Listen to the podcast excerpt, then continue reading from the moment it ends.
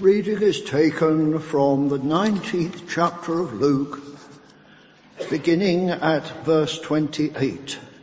That is page 1054 in the church Bibles. Now, Luke 19, verse 28. After Jesus had said this, he went on ahead, going up to Jerusalem. As he approached Bethphage and Bethany at the hill called the Mount of Olives, he sent two of his disciples, saying to them, Go to the village ahead of you, and as you enter it, you will find a colt tied there which no one has ever ridden. Untie it and bring it here. If anyone asks you, why are you untying it? Say, the Lord needs it. Those who were sent ahead went and found it just as he had told them. As they were untying the colt, its owners asked them, why are you untying the colt? They replied, the Lord needs it. They brought it to Jesus, threw their cloaks on the colt and put Jesus on it. As he went along, people spread their cloaks on the road. When he came near the place where the road goes down the Mount of Olives, the whole crowd of disciples began joyfully to praise God in loud voices for all the miracles they had seen. Blessed is the King who comes in the name of the Lord. Peace in heaven and glory in the highest. Some of the Pharisees in the crowd said to Jesus, Teacher, rebuke your disciples. I tell you, he replied, if they keep quiet, the stones will cry out. As he approached Jerusalem and saw the city, he wept over it and said, if you, even you, had only known on this day what would bring you peace, but now it is hidden from your eyes. The days will come upon you when your enemies will build an embankment against you and encircle you and hem you in on every side. They will dash you to the ground, you and the children within your walls. They will not leave one stone on another because you did not recognize the time of God's coming to you. Well, let's think about the passage that has been read to us. This passage of a very familiar story of Jesus coming into Jerusalem. One of the things I believe is important at the beginning is to state, of course, Jesus had been to Jerusalem before. We know at the age of 12 he was in Jerusalem and he found himself in the temple as a 12 year old teaching people far older than himself what the word of God was really all about. And there were probably other times when Jesus came to Jerusalem, but this time clearly was very different. I guess that uh, if you've been working in a particular situation for many years and you come to that last day, although you've been in the place, sat at the desk, whatever, when you know that you're not going to come anymore, that must be quite salutary. There are obviously times of great sadness where we know that something is coming to an end. And for Jesus entering Jerusalem at this time, he was well aware of what was going to happen. And yet he still went. And one of the things that the passage teaches us is that the Lord Jesus went and he was very much prepared for this. We know that a lot of people and a lot of the events, uh, people didn't have a clue that they were going to happen. But even the, the donkey, even the colt that Jesus is going to ride into Jerusalem on, there's already evidently been some preparation. When they uh, are sent to get it, uh, they have the password, so to speak. The Lord has need of it. And when that is said, it's just released. And uh, there's no great discussion. There's no argument. When they hear those words, the Lord has need of it, that was enough. They knew sufficient to say, yes, you may take it. And of course that's always important for us as well, isn't it? To recognize that amazingly the Lord has need of us. And when He calls us, we must make ourselves immediately available and uh, not make excuses and arguments, but if the Lord has need of us, as we read so many times in the Bible, it's important to be in that place where we say, Lord, here am I. I am willing. Now we don't have to be a donkey. We can be ourselves, uh, but we must be available and we must have that uh, sense in our hearts that if he needs us, we may question that sometimes. How does he need me? But he does need us. He's looking to us to play our part in the ministry that is still unfolding today up until the time when he returns. So we see that Jesus is going knowing it's the last time and we also see that Jesus is going and he is personally prepared for what's going to happen.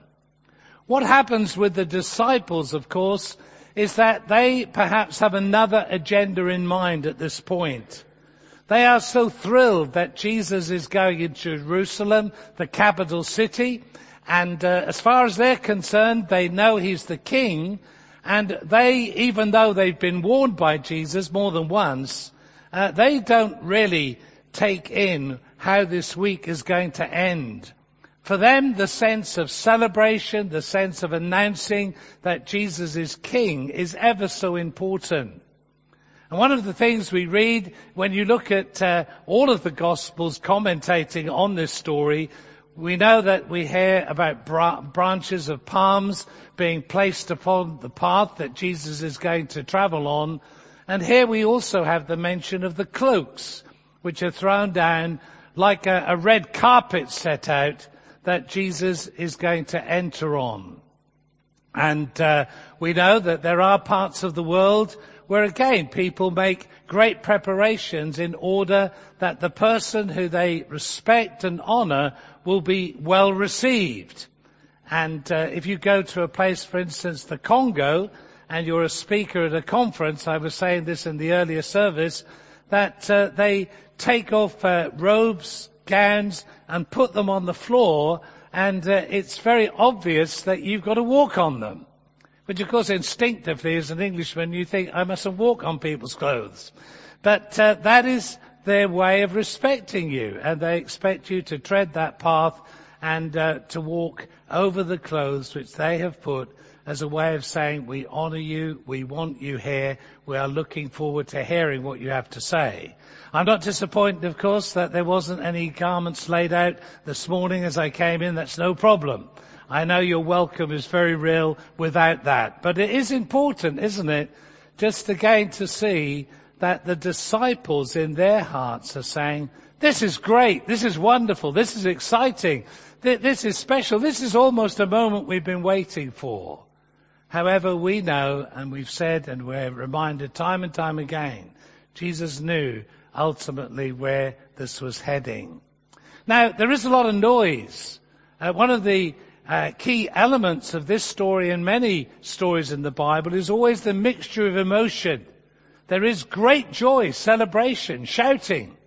But we know that the passage that uh, David read to us ends with that very, very different emotion of tears and weeping. But let's just think about the rejoicing just for a moment and uh, just this way in which they declare their acknowledgement of who Jesus is and their praise of Him. They read, blessed is the King who comes in the name of the Lord. Peace in heaven and glory in the highest. Although I don't think they always understood exactly what they were saying, and sometimes we don't. But obviously what's in their hearts is that Jesus Christ is the Messiah. You know, the Jews were looking for a Messiah. They'd been looking for a long time. And uh, there were all sorts of questions about it. And some, it was so long that they'd almost forgotten about it. And we know that tragically, and again it comes out in this story, is that even when Jesus did come, there were a number of people who weren't prepared to recognize and identify him as the Messiah. But the disciples, we don't know exactly how many. Uh, we know there were 12 disciples, but we don't know how big this crowd was around him at this time. But they were, they were caught up in acknowledging Jesus is the King. He is the Messiah. Now, at this point, there are people in the crowd who are not at all happy about what is happening. They don't like this whole sense of Jesus being acknowledged in such an exuberant and uh, very, very big way. And they say, Master, you, you should just tell your disciples to keep quiet. Now, they may have all sorts of reasons for that. Certainly one of the reasons uh, was that they didn't believe Jesus was the Messiah. But they also were aware of the political situation. They knew about the Romans. They didn't feel that it was appropriate for the Romans to be attracted, Roman soldiers to be attracted to the scene and goodness knows what might happen out of that. But essentially, it's an angry attitude, it's a bitter attitude, it's a resentful attitude, it's an attitude which is saying, we don't really want this. And we don't really feel very impressed about you honoring Jesus in this way. And Jesus comes with the words which again perhaps some of you are very familiar with. He says, if I told them to keep quiet, even the stones would cry out. Again, interesting that he says stones because later in his lament, in his weeping, he's going to talk about stones that are going to be uh, broken, uh, the temple wall coming down, stones scattered everywhere. But here at this point, he's talking about the stones would cry out and declare who he was. That's quite a remarkable thing to say, but it certainly says that when men don't praise God, when we don't acknowledge who He is, when we're not prepared to give Him the glory that He deserves, the creation does. The wonder of creation, the wonder of all that God has made, even in a fallen world, leaps out to praise Him and to acknowledge Him. Even the stones would cry out. And so Jesus continues on the journey. And he comes to a point remember he's coming into Jerusalem, he comes to a point where you could look out and see a considerable area of the city. I did have the privilege a couple of years ago of going to Israel and to stand roughly at the place where Jesus would have stood looking out at the city. And it's at this point that having had this joyful entry, this uh, incredible praise, this wonderful worship and acknowledgement, it's at this point that uh, the emotion changes quite dramatically and we read as he approached Jerusalem and saw the city, Jesus wept. Now, it's important to notice and to be aware that Jesus was not somebody, you know, who had his heart on his sleeve and was weeping at any and every moment. I'm not condemning that, of course, but we, we recognize some people are just very emotional. Uh, some people can get very emotional about very ordinary things. There are certain films that I uh, like to watch in one way, but I know I'm likely to find tears welling up as I watch it. Maybe some quite silly things. But uh, there are others, of course, whose emotions rarely come to the surface. And you wonder if they've got any emotion in them at all. But Jesus had true, genuine emotion. It wasn't something that just spilled out at every moment, but when it did spill out, you know it was significant. We know, of course, how when Jesus is at the tomb of Lazarus, and when he sees the tears of Mary and Martha, he also is moved to tears. Jesus sympathizes with us. Maybe as you've come into the house of God today and as you're coming to an Easter time, perhaps there's sadness in your heart. Perhaps there are things that you're handling that you're finding very, very difficult. Maybe when other people don't even know, you're finding yourself maybe quietly shedding some tears. There is comfort for you today in the Lord Jesus Christ. He understands us very well. In his humanity, he sympathizes with our weaknesses and he is incredibly aware of what touches our lives. When he was at the tomb of Lazarus, he wept. Now he didn't weep in despair. He never wept in despair because he is God. He's in control, which is again the mystery of it all. Uh, how he could cry and yet he knew what would happen and he was going to see ultimate victory. But what it shows us, if it shows us nothing else, is his incredible ability to identify with us in our weakness and in our emotions. We know after this event, he's going to go into the Garden of Gethsemane. And there the full weight of what it means to go to the cross is going to come upon him big time. It is going to be so, so powerful. The sense of all of the physical suffering that he's going to endure. But I believe that the Lord Jesus Christ was also aware of the spiritual suffering that he was about to endure. Remember when we read the Gospels and when we read the uh, way in which he was treated, it is incredibly moving. The way that his face was beaten so much that he was hardly recognizable. The way that they mocked him and spat upon him. The way they pressed the crown of thorns upon him. The way that they whipped him and scourged him. The way that they nailed him to the cross.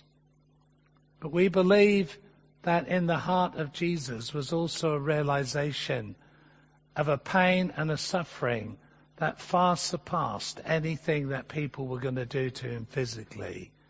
That he was going to take our sin and our disobedience, our rebellion. He was going to take that all upon himself. And Jesus wept. But here at this moment of time, this event, as it were, in the middle. He's left Bethany, which is where Mary, uh, Martha, and Lazarus lived. He's now in the city. He will go to the Garden of Gethsemane, but here at the city, he looks out over Jerusalem. And the Bible says Jesus wept. Why did he weep? He knew what was going to happen. He was not deceived at all by the praises and the worship of the disciples.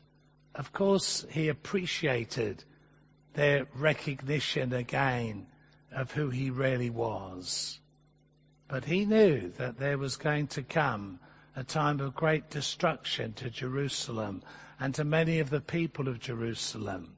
And he knew that was going to come because of their rebellion, their disobedience, their unwillingness to accept who he was and what God wanted for them. And as these tears fall, Jesus says some words that are very powerful. He says, you did not recognize the time of God's coming to you.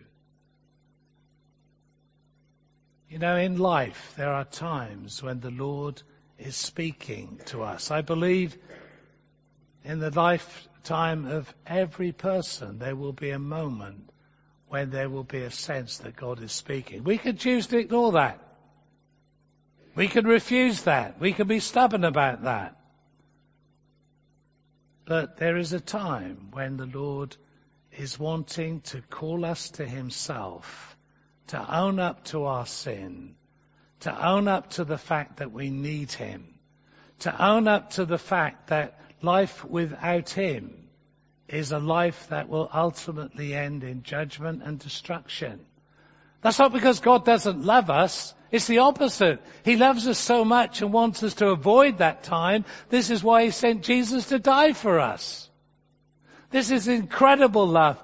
He didn't send a representative. He came himself to go to the cross for us.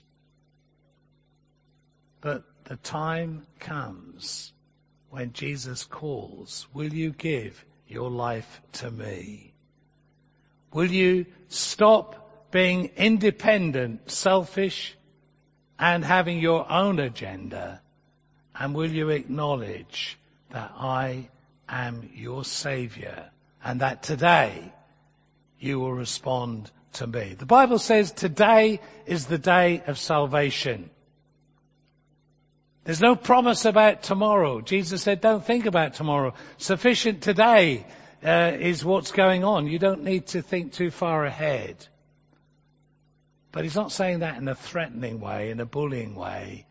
It's simply the reality. Life is uncertain. Moments come, moments go. But here, for these people, so many, even if they joined in the praises, they're going to soon be shouting, crucify him, crucify him. And Jesus weeps because he doesn't want anyone to perish, but all to come to repentance. Today is a wonderful day of opportunity to say, today I recognize who Jesus is. You don't have to know everything about who he is, but if there's that glimmer in your heart saying, he is the Christ. This story is not just a story. It's not just run out every year for the sake of it. This is a genuine event that happened. And I am part of it because he did this for me. Maybe just bow our heads for a moment. And uh, we're just going to think about this just for a second or two.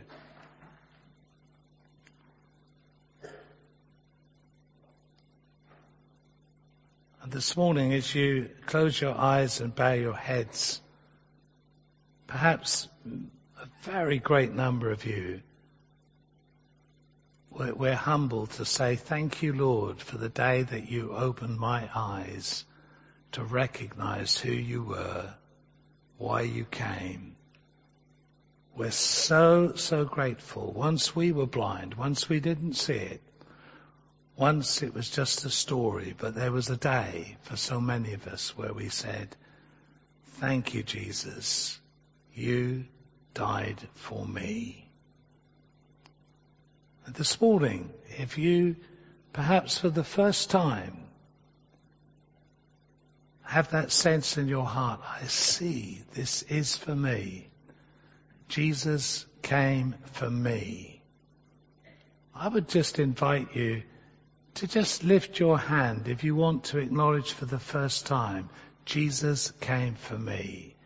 I will not be asking you to come to the front, but it would be so good to make that first step. Today, I acknowledge Jesus came for me. And if for the first time you want to do that, you can just lift your hand now and the Lord Jesus wants to come and make himself real to you.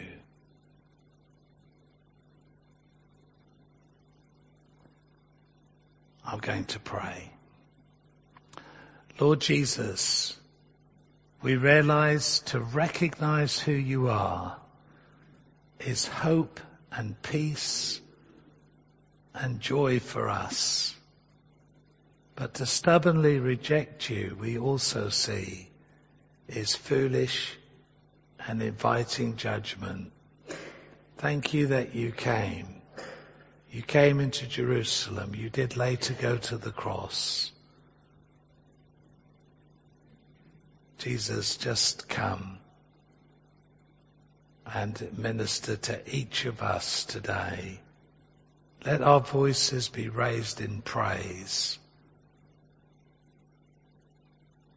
again today for you. Thank you, Jesus. Amen.